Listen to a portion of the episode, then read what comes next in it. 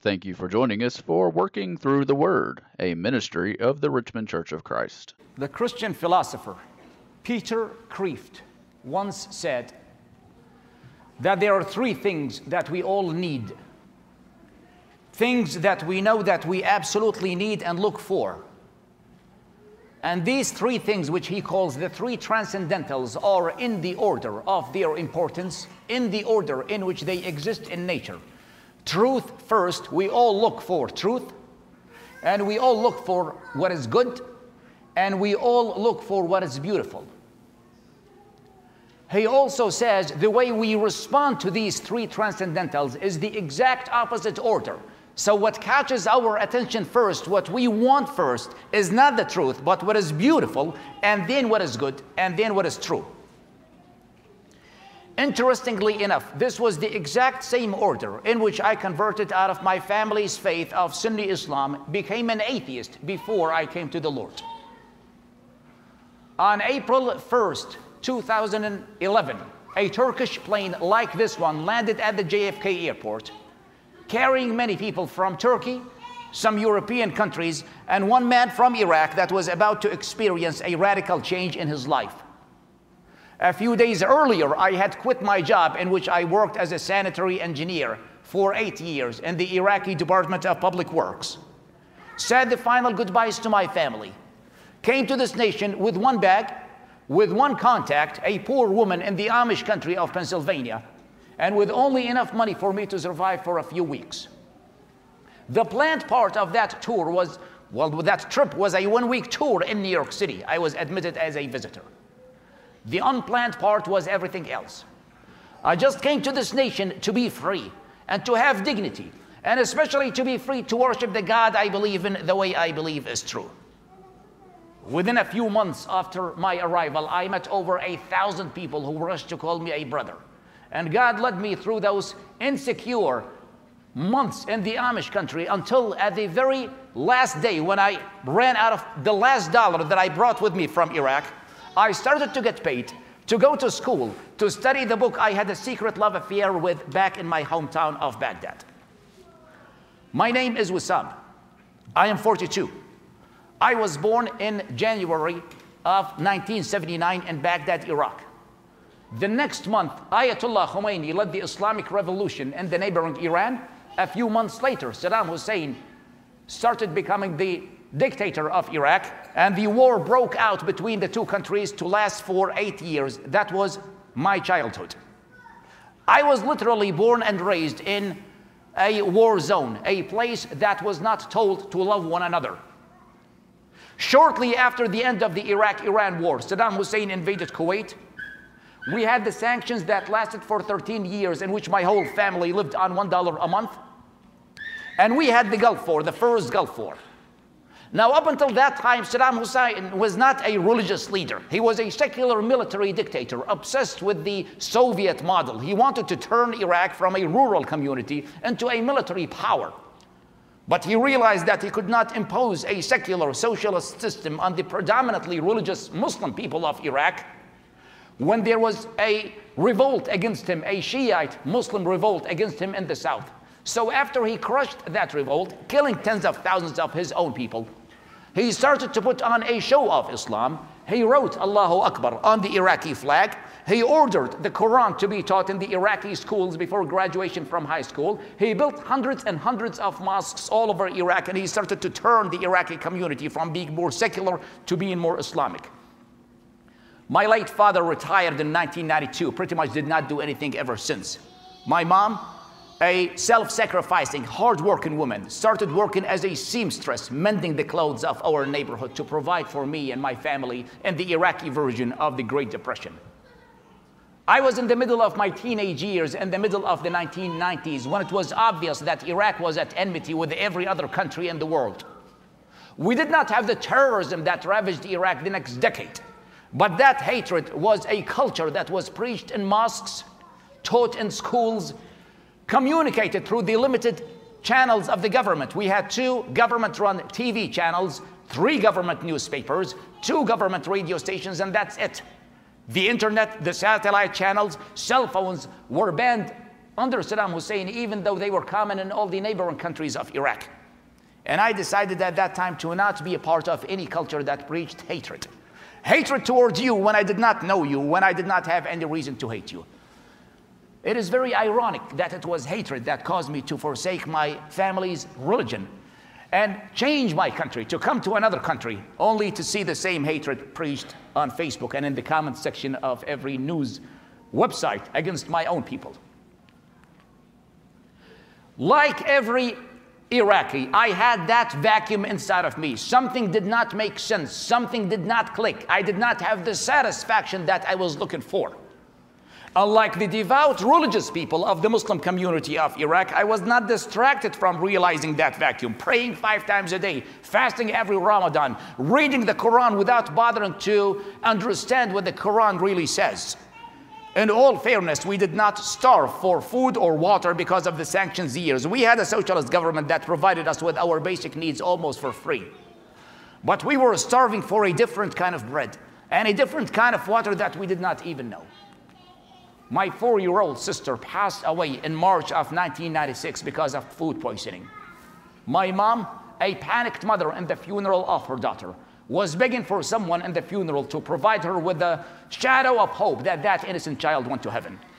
No one was able to provide her with that hope, and the only man who was knowledgeable in Islam told her she will be judged for the very first breath she took in when she was born. That's when I started to think, what kind of God is that? A few months later, my uncle got cancer. He was my most favorite uncle. He was so kind and so generous. He was so humorous. We had so many inside jokes. But he would cry every time I talked with him when he was in his deathbed. Not only because he saw his death coming, which he did in a few days, but because for the first time in his life, he was unable to go to the bathroom, to get ritually clean, to do the Islamic prayers every Muslim is required to do five times a day. He was in bed soiling himself. He thought God was done with him, and he died without hope. It was at that time that I decided that's it between me and God and everything that resembles religion. Decided to forsake Islam and became an atheist. I thought I would be happy if I were an atheist. Imagine living in a world where there is no God. There, is, there are no consequences to whatever you do. You have a beginning and you have an end. And yet, somewhere deep inside of me, I was not happy. Imagine the happiness that you would be when there is no God that says that everyone is promised hellfire. What's the point of godliness and piety anyway? But once again, I was not happy. Somewhere deep inside of me, I was looking for a sense of direction. I was looking for an ear that listens to me. I was looking for an eye that watches over me. I was looking for a heart that loves me. And in order for me to satisfy that vacuum inside of me, I wanted to entertain and distract myself. Watching movies, listening to music. I learned English. I started reading. And most of the movies that I watched and the books that I read quoted the Bible. Now, a Muslim believes that the Bible is the inspired word of God. That is one of the six pillars of faith in Islam. A Muslim have no problem with the inspiration of the Bible. Muslims challenge the preservation of the Bible, though. Islam teaches that the current Bible that we have today was not the same Bible, is not the same Bible that was delivered to the prophets and apostles of old. I was not religious anyway, so I did not care. But those books and those movies continued to quote the Bible. It made me so curious to get a copy of the Bible, especially when I was in my second year studying civil engineering at the University of Baghdad when the first Mission Impossible movie was released. Tom Cruise picked the Gideon's Bible and read Job 3:14. That was the first time in my life I ever see the Bible. I decided to get myself a copy of the Bible only to understand those quotes and those movies and those books. So I went to a flea market in Baghdad and bought my first Bible, which was the Gospel of John. I did not find Job 3:14 in the Gospel of John, so I was thinking, well, Muslims were right. Everybody is making up a different Bible. I mean, who is John anyway? Something caught my attention though in the Gospel of John, the way Jesus pointed fingers at the hypocritical religious authorities of his time and his place, calling them liars, something you're not supposed to do in a Puritan Muslim community. I was raised by two devout Muslim parents that taught me that every imam is a steward of God's word, and we should not question them even when they misquote their own scriptures. Well, not that Jesus in that book, which I did not care if it was true or not, that called his own religious leaders liars.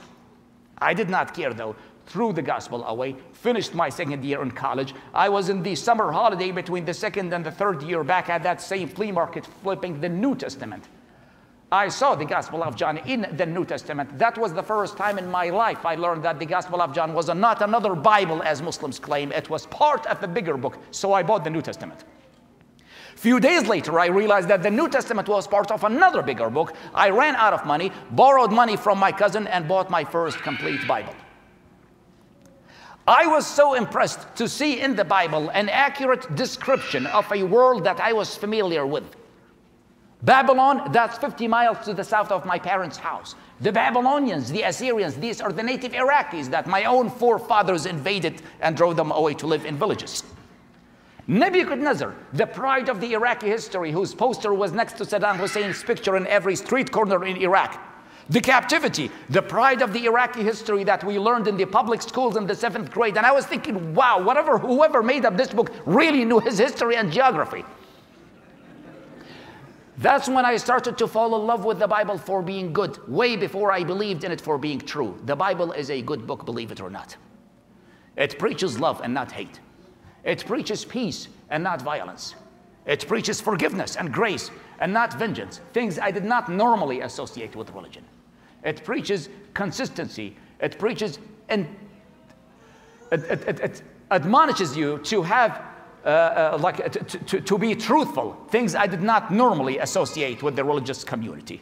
I had so many questions about that book that I already started to fall in love with. I did not have any Christian friends in my neighborhood.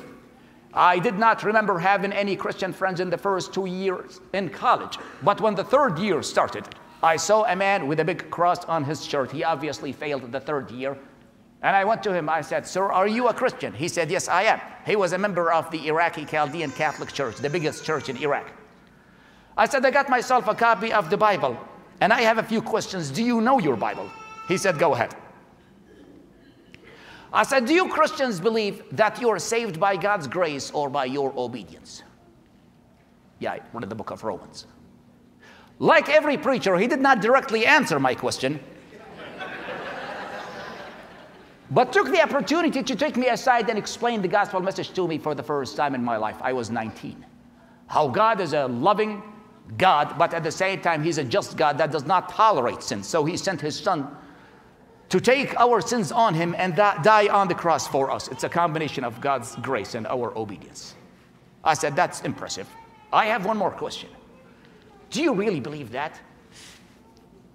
You know, here in the Western world, you describe an absolute truth as of a gospel truth. Back where I came from, the word Bible is synonymous with corruption and deception. When somebody lies to you, you would say your rhetoric is as corrupt as the Bible. I know that the most educated part of the world is too smart to follow a made up book, but do you really believe in the Christian faith? Because who in his right mind believes in a God that is one, but he's three persons at the same time? He said, Oh, yeah, we believe. Next day, he brought me some literature that talked about how many tens of thousands of Bible manuscripts we have today in the museums from different times, from different places, written in different languages, all matching each other. There is no way the Islamic claim that the Bible was corrupted is true. And I was so happy to learn that the book that had the solution to every problem my community is suffering from turned out to be true. I was so happy to learn that the book that was so, both beautiful and good turned out to be true. I thought everybody else would be as happy. I was wrong. it is unthinkable in an Islamic community to think of converting out of Islam. The first person I tried to share the gospel with was that woman that I loved the most, the woman that gave all that she had and all that she is for me to send me to school, knowing that on one day I would probably leave her for good. My mom used to wake up before me to make breakfast for me every day, even to the very last day before I came to the United States a decade ago. And at that time, she would not answer me when I say, Good morning, mom. One morning, I asked her, Mom, what's wrong? She turned to me with tears on her cheeks, grabbed me by the collar, and told me, Please tell me, what did I fail to provide to you that you do this thing to me? I said, What thing? She said, I've been working day and night to make a human being out of you. I've been wearing my eyes out on that sewing machine send you to school, and you have been using my money to buy that blasphemous book that I've been seeing among your college books. Look at yourself, grow up. With that, with the lack of encouragement, with the lack of wisdom, with the fact that I started to lose most of my Muslim friends after they learned that I've been reading the Bible and did not gain any new Christian friends. And with the fact that I got started to get harassed by the religious authorities in my neighborhood, I came to that point where I thought to myself, this is just wrong. Maybe there is no God. Maybe the gospel was just another philosophy I wanted to entertain and distract myself with. And that's when I renounced the Christian faith and gave away my Bible. A few months later, I realized that the hope and the satisfaction and the assurance that I had when I claimed God's promises in the Bible as my own would not be replaced with any security in life. I'd rather be a harassed, persecuted Christian with hope than a comfortable non believer with no hope. So I got a new Bible in English this time, so my mom would not understand what I'm reading, and I continued to read the Bible in secret for the rest of my stay in Iraq. My biggest challenge was that it would take me 12 years going to every single church building in Baghdad asking to get baptized in vain. So I finished school in the year 2000, finished my mandatory military service as a Republican Guard in 2002, was employed as a sanitary engineer. My first paycheck was $17 a month. A few months later, the American Army came. Thank you for your service. For the first time, we started to be open to the rest of the world. We started to have the internet, uh, the, the, the satellite channels. I would go online and research Christian materials and download Christian songs and, and sermons and upload them to my MP3 player and put my earbuds and listen to them when I take the bus to work every day as I read a chapter from the Bible. In fact, the second thing that I ever downloaded from the internet was the eSword, the Bible program. Everything continued to have that same tone to it until that one morning in October of 2009 when I was in, in the Iraqi Department of Public Works making a phone call on my way from the second to the first floor when a truck bomb rocked that building. That was supposed to be a video that will not be shown. And a second truck bomb rocked the second building a few hundred feet away. That was the Baghdad City Hall. 1,500 people got killed or injured in that double explosion. I came out of it without a scratch. I was in the concrete staircase. We moved to a substitute building in another neighborhood in Baghdad, and that building had an internet cafe next to it. I used to go to that internet cafe every afternoon after work. I had to pay a flat rate to use the internet for an hour. Didn't take me more than a few minutes to check my email, after which I would be looking around random things on the internet. And one day I randomly Googled free Bible study. And I was too lazy to see the second hit. I signed up for freebiblestudy.org. A woman was assigned to grade my Bible tests. That woman would be the only contact I had when I came to the United States. She asked me on her first email in April 13, 2010 if I had any prayer requests. I said, prayer requests. Ma'am, I've been a believer for 12 years, and this is Baghdad where we don't exactly have a baptistry in every street corner. Would you please pray that I can be baptized? And would you please pray that I can live in a Christian friendly community where I can say Jesus is Lord without getting killed right on the spot? That same day, April 13th, 2010, I came across a free book called Bible Basics, written by a British man called Duncan Heaster, who had a ministry in Latvia. I ordered a free copy of that book, gave my mailing address. The man answered me with an automatic email introducing himself and his ministry, and he said, And I believe if you're not baptized, you need to be baptized in Jesus for the forgiveness of your sins. And if you're not baptized, I can come over and baptize you now. I said, I appreciate that, sir. I'm from Baghdad. Read the address. He said, I'm coming to Iraq and baptizing you. May 26, 2010, he came all the way from Latvia to Kurdistan in northern Iraq, paid for my bus ticket to go from Baghdad to northern Iraq, and baptized me in a bathtub. That woman used to be a caregiver for a quadriplegic man in a Christian man's house in Boyertown, Pennsylvania. She told the Christian man about me, who told her, Tell that Iraqi if he plans to come to the United States, he can stay with us indefinitely for free, and I will help him establish his life. A few weeks later, the American embassy in Baghdad started issuing personal visas for Iraqis for the first time in 20 years since the Gulf War. So I applied for the visa, quit my job, packed my one bag, said the final goodbyes to my family, flew all the way from Baghdad to New York City, took the bus from Port Authority to Reading, Pennsylvania, where that man and that woman were waiting for me to live with them. I came from the 7 million people metropolis of Baghdad, and now I ended up in the woods of Pennsylvania. I was depressed. The money that I brought with me was getting less. The government did not promptly answer my asylum application. I had no idea what's next in my life, but that was a very spiritually refreshing part of my life. We almost had a Bible study and a hymn sing every day. And during one of these Bible studies, I met the first member of the Lord's church, an elderly man who asked me, Young man, what brought you all the way from Baghdad to the Amish country? And he would be the first man who would listen to what you are listening to now this morning as my story. He said, I want you to share that story at my congregation in Camp Hill, Pennsylvania. I said, Sir, only a few months ago, I could not even go to church without raising unnecessary suspicions, and I have never spoken in public, not in my second language. He said, You need to testify to what the Lord has been doing in your life. And he had me speak on a Sunday morning service in his church, the preacher of which turned out to be a graduate of the school that I eventually ended up going to.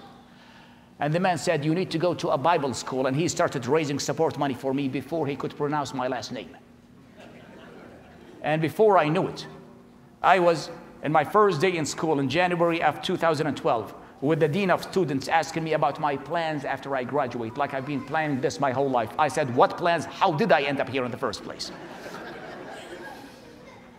and then I remembered that for years, every night back in my hometown, I used to pray to God to do exactly what you are doing this morning just to be free to go and worship Him and fellowship with other believers, to sing His praises, to study His word. And in return, I'm going to serve Him for the rest of my life. Every Christian, the Bible tells us, has a gift, a talent that we are expected to invest in God's kingdom. My gift happened to be my Muslim background and my Arabic culture. So I said I plan to take the gospel to the Arab communities here in the United States. I finished school in the year 2014, relocated to the Detroit area and started the Arab Christian ministry that tells Muslims about Christ and tells Christians about Islam. A decade ago, I used to hide my faith to stay alive. Today, I share my faith to make a living. Look at me deep in the eye and tell me there is no God. I would like to conclude with this story that happened within a story. In November of 2004, when I was assigned by my office to go with another engineer to the biggest county in Iraq, a city that is 40 miles to the west of Baghdad called Fallujah.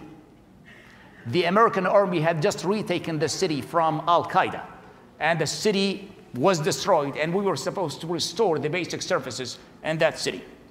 We met with two local engineers.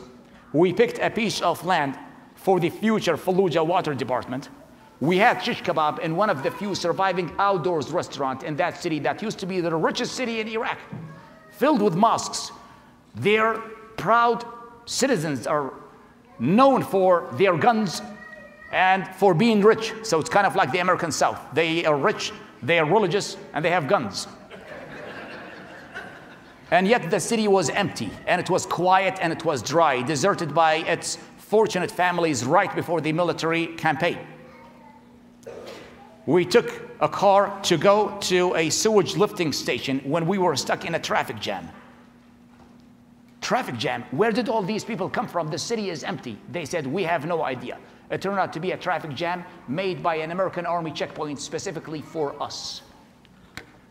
They pointed their guns toward us, told us to open the doors, get out of the car, put your hands in the air, put your faces on the wall. The American soldier pointed his rifle to the back of my head.